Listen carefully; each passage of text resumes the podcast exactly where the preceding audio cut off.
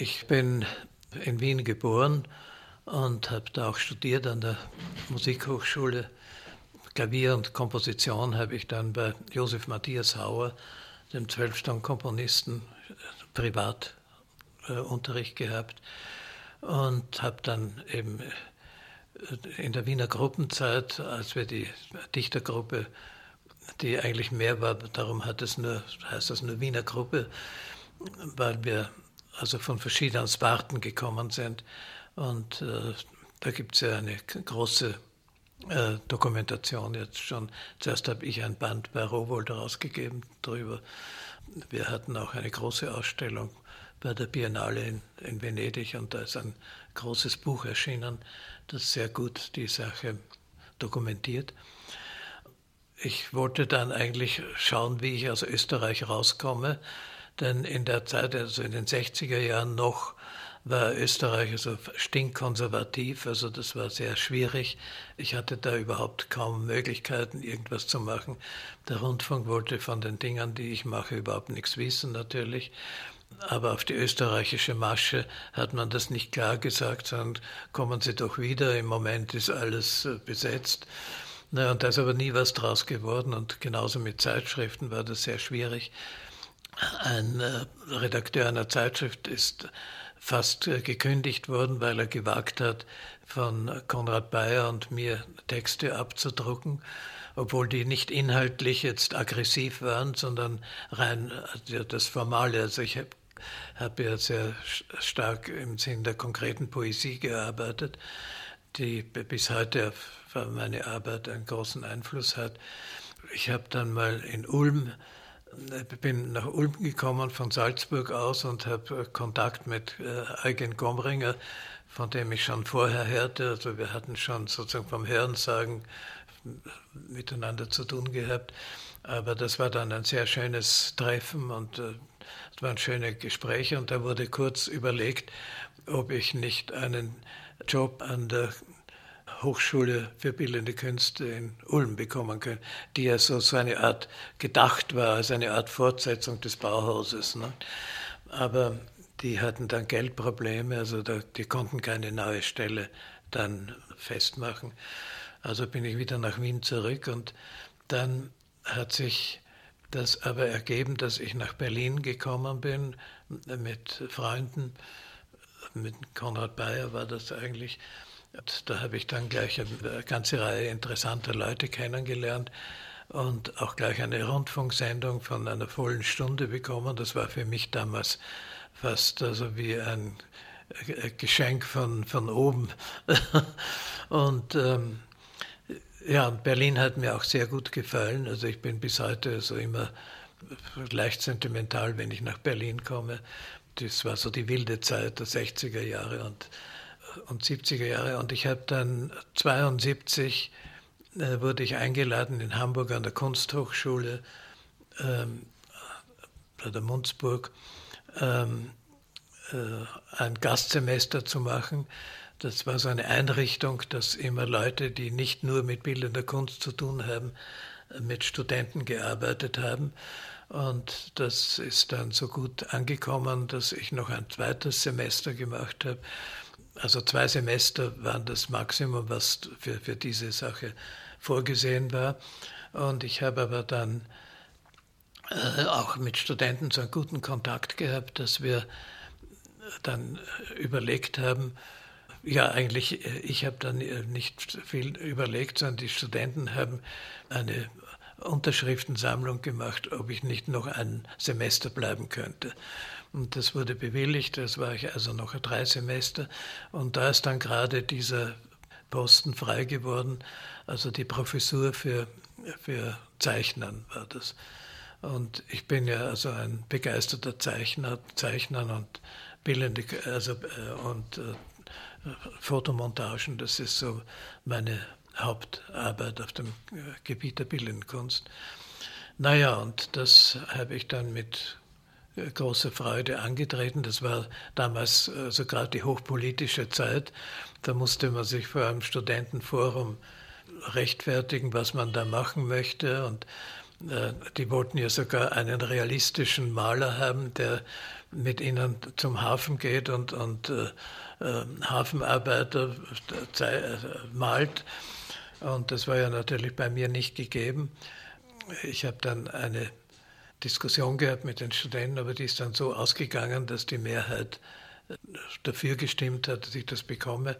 Einige haben sich äh, aufgeregt darüber, was hat ein konkreter Poet in der Kunsthochschule verloren, was natürlich äußerst engstirnig gedacht ist.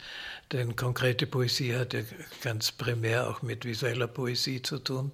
Und das ist ja schon ein Gebiet, der in die bildende Kunst übergreift. Ja, und äh, da war ich dann fest, äh, ich habe dann eben eine Professur bekommen und bin von Berlin immer Wochenende nach Hamburg gefahren, was nicht immer angenehm war, weil man musste ja immer über die DDR-Grenze und manches Mal war es harmlos. Es gibt ja auch Sadisten, die dann also wissen wollten, was in einem Notizbuch drinsteht und so, so, so Sachen. Ja, aber das ging alles ganz gut und ich habe Hamburg sehr gerne gemocht, muss ich sagen. Ich habe mich in Hamburg auch sehr wohl gefühlt. Ich äh, finde, dass es ganz zu Unrecht den Ruf des etwas Steifen hatte. Wir haben also wirklich schöne Feste gefeiert und auch so die Zivilbevölkerung sozusagen war, fand ich also immer sehr angenehm. Und auch architektonisch ist, obwohl Hamburg so zerstört war, ist es irgendwie ganz gut wieder aufgebaut worden, wenn auch mit einigen traurigen Fehlplanungen. Naja, ja, mit Köln hatte ich schon sehr früh Kontakt über den Westdeutschen Rundfunk. Und der Westdeutsche Rundfunk war ja damals im Unterschied zu heute leider, das ist, hat sehr abgebaut, das beste Programm und äh, das, der engagierteste Sender auch für neue Kunst, vor allem auch auf dem Gebiet der Musik. Es hat ja der Stockhausen war da und das äh, Studio für elektronische Musik und lauter interessante Dinge also Leute, die auch äh, sozusagen an, in Köln vorbeigekommen sind und die man dann kennenlernen konnte. Manche sind dann sogar fest geblieben. Äh, in Berlin hatte ich natürlich einen sehr interessanten und relativ großen Freundeskreis. Das hat mir dann schon äh, etwas gefehlt. Also einige Leute, die ich da in, in Berlin, mit denen ich eng befreundet war. Naja, aber äh, äh, ich habe immer so angenehm gewohnt im, äh, im Hotel Callas direkt am Dom. Das, das, hatte nur den einen Nachteil, dass man die Glocken sehr früh schon gehört hat, aber sonst war das ganz angenehm. Und ähm, äh, in Köln habe ich dann meine Frau kennengelernt bei einer Veranstaltung und ähm, äh, lustigerweise, ich habe ja bei Josef Matthias Hauer, eben wie ich schon sagte, äh, Komposition studiert, äh, obwohl ich mich für die Schönberg 12 Stunden Technik sind zwei verschiedene Arten mit 12 Stunden Musik umzugehen, sehr verschiedene. Aber ich habe mich immer sehr für Schönberg begeistert und äh, auch Anton Webern. Aber trotzdem hat mich natürlich äh, Hauer sehr interessiert und meine Frau hat das erste Buch über Josef Matthias Hauer geschrieben. Und dadurch haben wir uns eigentlich dann kennengelernt und das ist äh, also alles sehr schnell gegangen, obwohl ich dann noch ein Jahr in Berlin bleiben musste. Und 1975, glaube ich, bin ich dann nach Köln übersiedelt. Und da war also der Hauptgrund natürlich, dass ich meine Frau da kennengelernt habe, mit der ich bis heute noch äh, glücklich zusammenlebe. Aber auch der Westdeutsche Rundfunk hat damals eine große Rolle gespielt. Ich habe so fast 30 Hörspiele produziert, verschiedener Länge. Manche sind also sehr kurz. Ja, das war eben eine schöne Zeit und ist ja auch noch immer schöne Zeit. Aber damals war in Köln sehr viel mehr los als heute. Der wichtige Mann im WDR für mich war Klaus Schöning ich habe äh, mit ihm dadurch Kontakt bekommen. Ich habe ja, wie ich schon erwähnt habe, den Band, diese Anthologie über die Wiener Gruppe bei Rowold gemacht, also ein umfangreicher Band.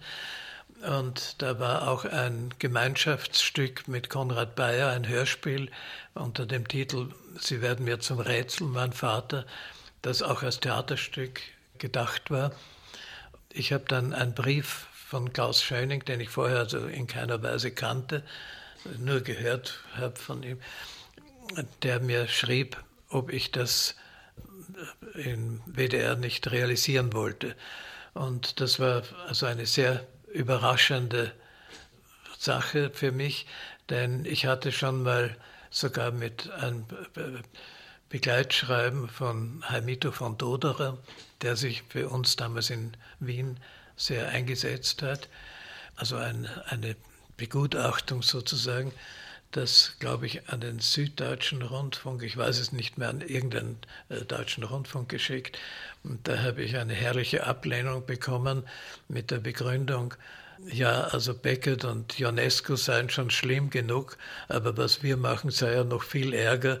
Und solange er was bestimmen könnte, würde er das verhindern, dass so etwas in den Rundfunk kommt. Das war also allerdings äh, schon vier, mehrere Jahre vor dem Kontakt mit Schöning.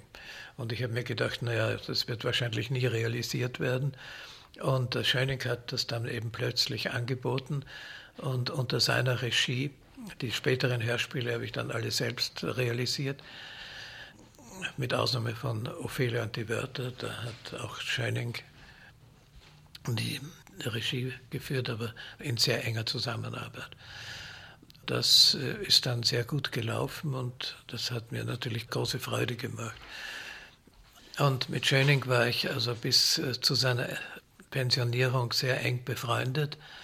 Und wir haben also sehr viel gemeinsam gemacht. Er hat ja dann eine Abspaltung von der Hörspielabteilung gemacht äh, mit dem Titel Studio für akustische Kunst. Und da habe ich eben sehr viel realisiert. Da wurden auch Komponisten eingeladen. Cage, John Cage hat was gemacht, dann Mauricio Kagel und noch einige andere. Das war eine sehr spannende Zeit. Cage, ja, ich, ich äh, habe ein Konzert von ihm erlebt, aber da waren wir nicht persönlich bekannt, aber wir haben uns dann in Köln also näher kennengelernt und ich habe damals mitgewirkt als Gast, da war ich aber noch in Berlin an der Philharmonie hat er eine große, große Veranstaltung gemacht und da hat er also alle Räume aktiviert für diese Sache und ich habe äh, einen eigenen Raum bekommen, wo ich am Klavier machen konnte, was ich wollte. Ja, das war also eine sehr, sehr schöne Begegnung und dann äh, sind wir sogar in New York gemeinsam aufgetreten und haben da eine Veranstaltung auch gehabt. Er war ein wunderbarer Mensch, also einer der, der, tollsten Typen, die ich in meinem ganzen Leben kennengelernt habe. Also herrliche Ausstrahlung gehabt. Ja, also ich habe ihn noch immer in sehr schöner Erinnerung. Also das war eben die Begegnung mit John Cage und ich habe ihn dann auch in Köln noch mehrmals wiedergesehen. Ich habe also einige Komponisten dieser Zeit auch durchaus kennengelernt und mit ihnen guten Kontakt gehabt, also mit Mauricio Kagel zum Beispiel und noch äh, einige andere. Mit der Fluxusbewegung habe ich in Berlin schon Kontakt gehabt. Da haben ja einige Leute da gewohnt und wir haben es also in einem Theater, das es nicht mehr gibt, am Kurfürstendamm, Theater am Kurfürstendamm, glaube ich, hieß es sogar, haben wir zwei große Abende gemacht mit Fluxusstücken, um zu zeigen, dass man die durchaus äh, aufführen kann, dass das also nicht etwas ist, was mit einem Mal dann äh, vorbei ist. Und ähm, ich habe schon in Wien, noch bevor ich nach Berlin gegangen bin, also in den frühen 60er Jahren oder Anfang, Ende der, ja, in den frühen 60er Jahren mit Nam Chun Paik, der ja eine wichtige Figur war, und mit Daniel Spöre eine äh, Verbindung gehabt und die waren in Wien und da haben wir uns kennengelernt und das war so sehr äh, anregend, diese Zeit. Also Daniel Spöre hat ja damals eine sehr interessante Zeitschrift, kann man das nicht nennen, sondern Publikationsreihe gemacht, da war Dieter Roth, ist vom Dieter Roth ist was erschienen, Emmett Williams, mit dem ich auch sehr eng befreundet war. Und er hat, bei einer Paris-Reise hat, hat mich dann der Daniel Sperre bekannt gemacht mit einigen Leuten, Leuten von, äh, von, von dieser Gruppe der Lautdichter. Also zum Beispiel mit äh, Bernard Heitzig, den ich als einen der interessantesten neueren französischen Dichter ansehe, François Dufresne, die sind ziemlich bekannt. Das war auch eine sehr schöne Sache, mit diesen Leuten in Kontakt zu kommen. Naja, er war ja hauptsächlich in Düsseldorf. Es ist ja zwar wie ein Parallelort, also in, in nächster Nähe, mit dem man also sogar ja, nach Bonn kann man mit der Straßenbahn fahren, aber mit, mit Düsseldorf ist es auch keine große Entfernung zu Düsseldorf. Und wir haben uns immer wieder gesehen, auch in Wien, also wir hatten immer schon einen Kontakt.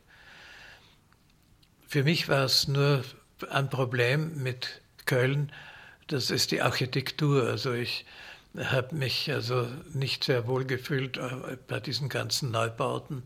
Köln muss ja mal eine tolle Stadt gewesen sein, eine wunderbare Stadt, wenn man so alte äh, Ansichtskarten oder Bücher anschaut über Köln. Und das ist ja zum hohen Grad vernichtet worden, alles von den lieben Nazis. An das Stadtbild musste ich mich erst gewöhnen, obwohl es ja in Köln schon Teile gibt, die nach wie vor ganz hübsch ausschauen und auch äh, noch Altbausubstanz. Wir wohnen ja jetzt auch in einem Altbauviertel, kann man fast sagen. Und das ist sehr angenehm, so mit Ausblick auf den Park und so weiter. Also meines Wissens ist der Ausdruck Neues Hörspiel von ähm, Klaus Schöning geprägt worden. Er hat ja mehrere Publikationen, wichtige Publikationen darüber gemacht wo ich teilweise auch vertreten war mit ähm, Hörspielen. Ähm, Im Surkamp Verlag sind die erschienen. Und äh, äh, das hat sich dann eben so als, als äh, ganz neue Art zu, des Rundfunkdenkens äh, entwickelt. Äh, die dann sozusagen nicht mehr reingepasst hat in die Vorstellung des traditionellen Hörspiels, das ja nach wie vor ein sehr starkes Dialoghörspiel ist und immer mit Handlung. Und beim neuen Hörspiel geht es darum, dass die verschiedenen äh, akustischen Aspekte, Musik äh, oder Geräusch auch vor allem wichtig und äh, Sprache gleichberechtigt, weitgehend gleichberechtigt behandelt wurden. Also etwas, was wir immer abgelehnt haben, sind Begleitgeräusche, die nur das äh, illustrieren, was sowieso äh, hervorgeht aus, aus dem Text. Und äh, ich bin überhaupt also ein großer Feind von Tautologie in, in der Poesie. Das ist sozusagen ein Programmsatz der konkreten Poesie, möchte ich sagen, wo das Wort immer sich selbst bedeutet und nicht sozusagen eine metaphorische Bedeutung gewinnt diesen Begriff neues Hörspiel hat meines Wissens eben, äh, obwohl das dann für andere Rundfunkanstalten auch interessant wurde, ich habe auch für den hessischen Rundfunk was gemacht, das war auch eine sehr gute Atmosphäre. Ja, und für den norddeutschen Rundfunk, auch für den äh, bayerischen Rundfunk. In Köln war ebenso das Zentrum dieser ganzen Sache, kann man sagen. Ja, man hatte ja Kontakt äh, natürlich mit anderen Kunstarten. Bei mir war das sowieso gegeben, weil ich eigentlich immer alles gleichzeitig gemacht habe. Ich habe also Musik weitergemacht, auch wenn auch nicht mehr so intensiv wie bis in die mittleren 50er Jahre. Und eben bildende Kunst war für mich auch immer eine sehr wichtige Geschichte. Ich habe also schon relativ früh Ausstellungen in Wien gemacht äh, die erste Ausstellung visueller Poesie, zum Beispiel in der Galerie Würtle, die der Wotruber geleitet hat. Es gab natürlich in Wien auch schon früher Leute, die sich für diese Dinge interessiert haben und sich für uns eingesetzt haben oder für mich eingesetzt haben. Aber das ganze Gesamtklima war eben furchtbar. Das äh, Verdikt der entarteten Kunst war noch in vielen Köpfen drin und ist wahrscheinlich bis heute nicht rausgegangen, sofern die Leute nicht dann abgekratzt sind. Wie gesagt, ich war nicht vollkommen isoliert in, in Wien in der früheren Zeit, nur war das eben ein kleinerer Kreis. Und die große Veränderung des politischen oder kulturpolitischen Klimas auch in Wien war mit, als der die Regierung kam. Also, also jedenfalls mit der Regierungserklärung von Kreisky und äh, der Gruppe um ihn herum hat sich die Lage ganz entscheidend verändert. Also jüngere Leute in, in Wien können sich das überhaupt nicht mehr vorstellen, wie finster das in den 40er und 50er, also nach dem Zweiten Weltkrieg war. Die katholische Kirche hat natürlich ihren unsäglichen Einfluss gehabt und Zensur geübt, wo es ging. Naja, die ganze äh, Szenerie in Deutschland war ja viel aufgeschlossener dann als äh, in Österreich, bis zur Kreisgeehre, würde ich sagen. Auf musikalischem Gebiet ist natürlich auch wieder in Köln durch äh, die Gruppe um Stockhausen und Stockhausen und ähm, Pierre Boulez war ja auch immer wieder da und Luigi Nono, den ich auch noch kennengelernt habe. Ja, dadurch war also eine sehr aufgeschlossene Szene und die haben in äh, Köln was sehr Vernünftiges gemacht. Sie sind in Schulen gegangen und haben den, den Schülern versucht, äh, die neue Musik näher zu bringen.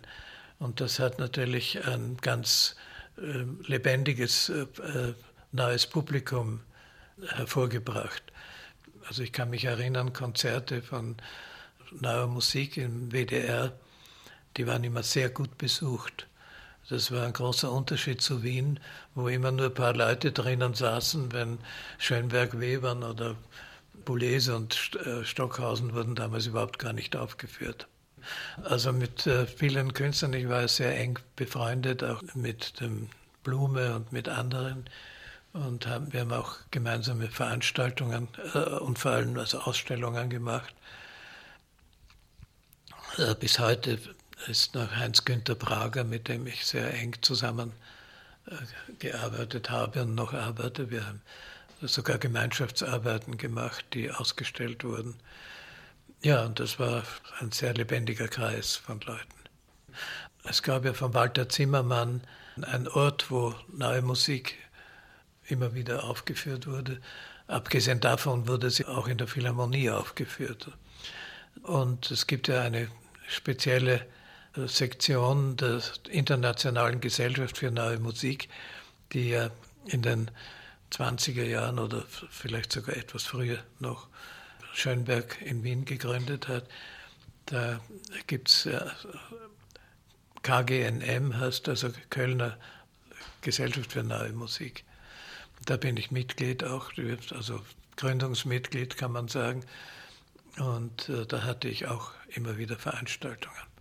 Und da war auch so ein Übergang zwischen äh, Poesie und Musik.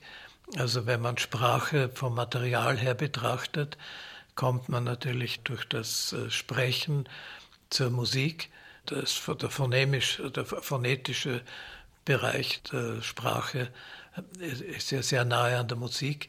Erstens mal Tonhöhe, Lautstärke, äh, Tempo und so weiter. Ich habe sehr viele, also mehrere Stücke gemacht, wo man nicht eindeutig sagen kann, ob das schon Musik oder noch Musik ist oder schon äh, Poesie oder noch Poesie. Und der andere Bereich ist natürlich das grafische Moment. Also ich habe sehr früh auch schon, das geht zurück auf, aufs 54er äh, Jahr, 1954 in Wien mit äh, Buchstaben aus Zeitschriften, die ich ausgeschnitten habe. Damals gab es ja noch nicht diese Möglichkeiten wie heute, um verschiedene Größen der Buchstaben zu haben, äh, ausgeschnitten und das nenne ich Typocollagen und ähm, auch mit Handschrift gearbeitet. Und Handschrift ist ja etwas, was sehr eng mit Zeichnung zu tun hat. Also da gibt es einen fließenden Übergang von der Handschrift zur Zeichnung. Da habe ich sehr früh grafische Arbeiten gemacht. Es gab damals auch, wie übrigens in Berlin, eben so eine Underground-Szenerie.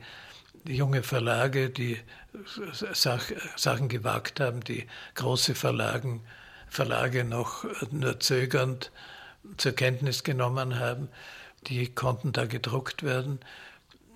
Auch eben experimentierfreudige Galerien, junge, das ist so richtig aus dem Boden gewachsen.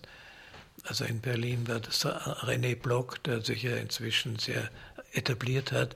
Aber das waren die Sachen, wo ich zuerst meine Kontakte hatte und auf, ausgestellt habe. Und äh, er, er hat ja auch immer einen, einen, sehr starken Kontakt zu Köln gehabt.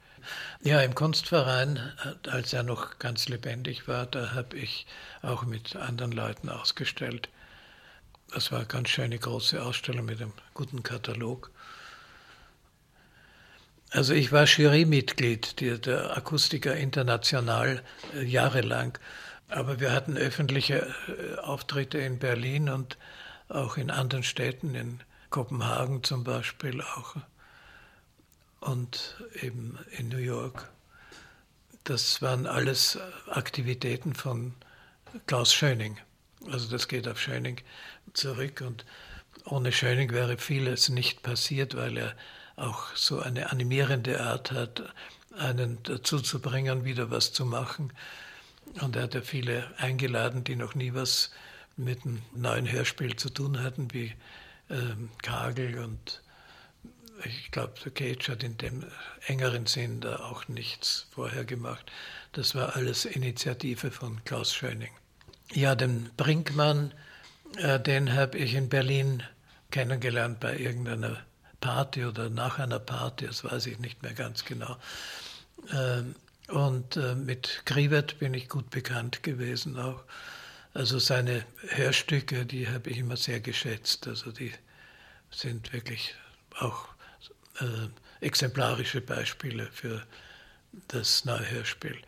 Mit Franz Mohn bin ich sehr gut befreundet gewesen. Und den haben wir auch immer gemeinsame Auftritte gehabt. Der Formweg, ja, der hat auch im WDR veranstaltet, war, war aber hauptsächlich als Kritiker. Das waren eigentlich für den Westdeutschen Rundfunk, also für den äh, Hörfunk. Aber ich glaube, er hat auch äh, für Zeitschriften geschrieben. Also jemand, den ich schon in Berlin gut gekannt habe, da war, das war der Rainer Prezell, also der hat von mir einige Sachen publiziert auch, die ein anderer Verlag wahrscheinlich gar nicht hätte machen können oder wollen. Also können schon, aber nicht wollen. Mit dem hatte ich dann besonders engen Kontakt, weil er nach Köln gezogen ist auch und hat hier eine Galerie aufgemacht, wo ich also regelmäßig Ausstellungen hatte. Und dann war die Schüppenhauer, die Galerie Schüppenhauer, dort habe ich auch Ausstellungen gemacht. Das ist meistens zusammengegangen, dass man bei der Vernissage auch eben eine Veranstaltung gemacht hat gleichzeitig. Und da habe ich dann meine Texte vorgetragen. Der Dieter Roth war einer meiner engen Freunde. Wir haben sogar zusammen gewohnt, eine Zeit lang in Reykjavik, in Island. Ja haben auch Gemeinschaftsarbeiten gemacht äh, und auch gemeinsam Musik gemacht. Es gab dann so eine Verbindung mit Oswald Wiener, Dieter Roth und ich, so hat es begonnen. In Berlin äh, selten gehörte Musik haben wir das genannt. Und da haben wir wirklich also große Veranstaltungen gemacht. In einer großen Kirche sogar in Berlin war das eine große Veranstaltung, war der Günter Bruce auch dabei und ich glaube, der Hermann Nitsch und der Dieter Roth natürlich und auch der Arnulf Reiner hat da mitgemacht. Also das waren Sachen, die immer sehr spektakulär waren. Da gibt es eine ganze Reihe von Schallplatten von diesen Sachen. Ja, für mich war das immer eine bisschen komische Sache, weil ich ja ausgebildeter Musiker bin und alles vergessen musste dafür, weil das war ja weitgehend improvisierte Musik. Und da hat man natürlich vermieden, äh, Dinge, die schon in irgendeiner Weise musikalisch erinnert haben an Bekanntes zu vermeiden.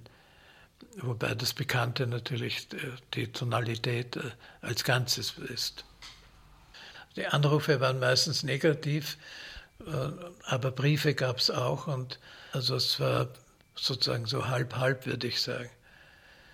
Ich habe im saarländischen Rundfunk zum ersten Mal vorgetragen äh, die Abhandlung über das Weltall. Das ist ein Text, der nach ganz strengen seriellen Prinzipien aufgebaut ist, was natürlich für die Sprache ganz ungewöhnlich ist.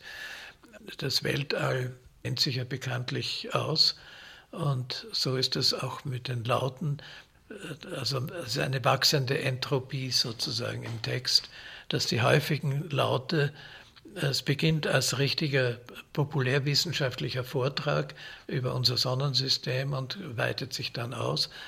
Je mehr sich das ausweitet, umso unverständlicher im, äh, im traditionellen Sinn wird der Text, weil sich die Sprache zersplittert, dann zunehmend in Silben und vor allem in Einzellaute. Und die häufigen Laute saugen die selteneren Laute auf. Also dass dann der häufigste Laut der deutschen Sprache, das E, übrig bleibt. Und das ist eine ganze Passage, äh, wo die Laute auch immer weiter voneinander entfernt sind beim Sprechen, beim Vortrag. Und da ist dann also ziemlich lange Pausen zwischen den letzten E's, unglaubliche Entfernungen sich äh, entwickelt. Ja, da gab es natürlich Anrufe im Rundfunk, weil die Leute geglaubt haben, es ist eine Störung im, im Rundfunk eingetreten. Denn das war vollkommen ungewöhnlich, dass äh, rund eine Minute lang nichts passiert. Nicht? Man hören musste, bis der nächste Laut kommt. Ich glaube, das war eines der extremsten Stücke, die im Rundfunk überhaupt je gesendet wurden. Diesbezüglich. Ja, es flaute ab, äh, als der Schöning seinen Posten aufgegeben hat. Äh, da ist ja fast nichts mehr passiert. Ich habe dann noch ein Hörstück, neues Hörspiel im Sinn, des, im Sinn des neuen Hörspiels gemacht. Und das habe ich noch eingereicht in der Nachfolge von Schöning. Die konnten sich nicht und nicht entschließen, mir zu sagen, ob sie es machen wollen oder nicht. Und ich habe, glaube ich, eineinhalb Jahre gewartet, bis ich das endlich realisieren konnte. Und dann hat es den Schuka-Preis bekommen. Das ist ja der, der, renommierteste Preis für Hörspiele. Seither habe ich dann eigentlich nichts mehr gehört. Also der, die Programme des äh, Westdeutschen Rundfunks sind ja nur noch für Epigonenmusik und äh, zum Beispiel die gesamte klassische moderne Schönberg, Berg, Webern und äh, Edgar Varese gar nicht zu reden die taucht im Programm so gut wie nicht mehr auf. Also das ist eine sehr traurige Entwicklung, muss ich sagen. Ja, Schönberg taucht auf mit Frühkompositionen, bekanntlich bis zur verklärten Nacht. Aber alles, was eigentlich den, den typischen Schönberg betrifft, also die Zwölfstunden-Kompositionen oder die atonale Periode, die wird äh, faktisch totgeschwiegen. Das konnte man sich damals in den frühen 60er Jahren gar nicht vorstellen, so eine Entwicklung. Denn das war ja regelmäßig auf dem Programm, solche Dinge. Die letzte Produktion, die der Schöning gemacht hat und vor diesem, was ich gerade erwähnt habe, Hörspiel, das heißt Hugo Wolf und drei Grazien, habe ich noch ein letztes Hörspiel mit ihm produziert. Das war die Apokalypse heißt es. Und danach war, ist dann das großes Schweigen zuerst einmal eingetreten. Einen Jürgen Becker habe ich äh, bei Rowold kennengelernt. Er war ja Lektor auch und hat sich sehr dafür, das äh, muss ich sagen, rechne ich ihm hoch an, er hat sich damals sehr dafür eingesetzt, dass diese Sachen bei Rowold publiziert wurden. Also der, der Band Die Wiener Gruppe, das war nach den, es geht zurück auf äh, Konrad Bayer, der ja mit ähm, Rowold äh, bei, bei, der Gruppe 47, bei seiner Lesung, äh, Kontakt hatte, obwohl der Rowold gar nicht selbst drin war und das gehört hat. Aber die Person von Konrad Bayer hat ihm so gut gefallen und äh, die haben sich dann bei einer Bar äh, wo sonst niemand da war, als noch die Lesungen waren, ähm, äh, zusammengefunden und sich unterhalten. Und ähm, der Bayer hat ihm erzählt von seinem neuen Projekt, also das war ja schon weit gediehen, ein Roman, Der sechste Sinn heißt er. Da hat ihm der Rowold, ohne sozusagen noch etwas gelesen zu haben, einen Vertrag gegeben. Und leider hat ja Konrad Bayer 1964 Selbstmord begangen. Er war immer sehr äh, suizidgefährdet. Das Ganze ist dann an mir hängen geblieben. Ich musste sein Gesamtwerk dann herausgeben, weil wir ja sehr eng zusammengearbeitet haben, wusste ich sehr gut Bescheid über seine Vorstellungen, denn das war also ein Chaos, was, was ich da vorgefunden habe.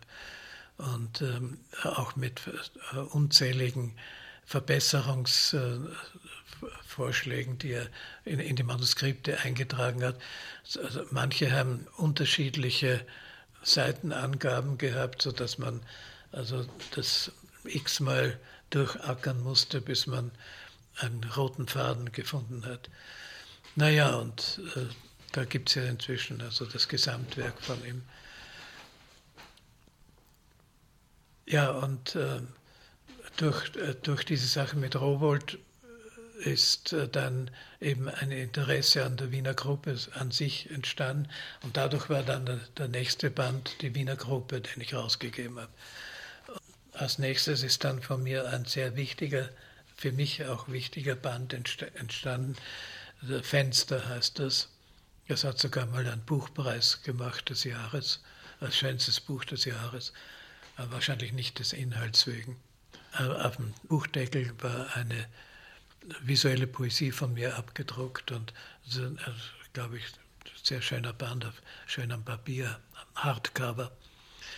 Dafür hat sich eben der Jürgen Becker sehr eingesetzt, dass das auch vorangeht. Denn es war der Fritz Radatz, der war damals so der Hauptlektor für deutschsprachige neue Literatur. Der hatte also nicht eine echte Begeisterung für diese Art von Literatur aber er war nicht auch, der, er war schon aufgeschlossen, aber der Druck hätte gefehlt, wenn nicht der Jürgen Becker sich damals dafür eingesetzt hätte. Und ich habe ihn als sehr sympathischen Mann kennengelernt. Ich habe sehr geschätzt, seine, vor allem seine ganz frühen Sachen, Felder und Ränder, das, die, diese, diese Texte, die fand ich sehr gut der, der Felder waren das, also das bei Surkamp erschienen und der Unselt, den, ich hatte eine Ausstellung noch in der Zeit, wo ich in Wien war, ich glaube 1962 war das, in, der, in, der, äh, in einer Ulmer Galerie. Ich habe ja schon gesagt, dass ich äh, in Ulm unter Umständen als äh, Lehrer eine Stelle bekommen hätte aus der dann nichts wurde, aber in der Studio F hieß das, diese Galerie, der war sehr begeistert von meinen visuellen Schriftzeichnungen und Collagen und der hat eine Ausstellung gemacht. Da war damals auch der Klaus Bremer, habe ich getroffen, den ich sehr schätze, geschätzt habe. Und äh, Ferdinand Krivet war da auch. Das war eine sehr schöne Zeit. Ich musste nur halt wieder nach Wien zurück. Also dieses ähm, Gegendenken, das kannte ich ja noch aus Wien sehr gut, aber das gibt es anscheinend überall. Also das war hier auch. Also ich kann mich noch erinnern, der, der Konrad Bayer wurde ja von der Gruppe 47 eingeladen. Das war in Berlin, da war so ein kleines Fest und da hat, da hat ihm äh, ein uns äh, wohlbekannter österreichischer Schriftsteller, ja, mit dem äh, Günter Grass, die, die, den wir natürlich als absoluten Antipoden immer gesehen haben, genauso die Gruppe 47, äh, hat er, obwohl da natürlich auch der Heißenbüttel war, den ich ja geschätzt habe, und der Jürgen Becker war ja auch da in diesem Kreis, aber sonst waren teilweise sehr problematische Figuren. Da hat ihn dann der, der, der, der Günter Grass eingeladen zu lesen, so war das. Und ich war ja dabei und ich habe mich dann gleich absentiert vom Günter Grass. Mir war ja auch äh, gar nicht so sympathisch, ehrlich gesagt. Äh, ich habe dann dem Konrad Bayer fast ein bisschen Vorwürfe gemacht, wie er da hingehen kann zu einer, zu einer Veranstaltung der Gruppe 47, weil die doch ganz andere Kriterien haben. Die äh, haben ja überhaupt keinen Zugang zu dem, was wir gemacht haben. Aber es war trotzdem sozusagen im Nachhinein gesehen gut, dass er das gemacht hat, weil dadurch der Kontakt zu Rowold entstanden ist, wie ich das schon beschrieben habe.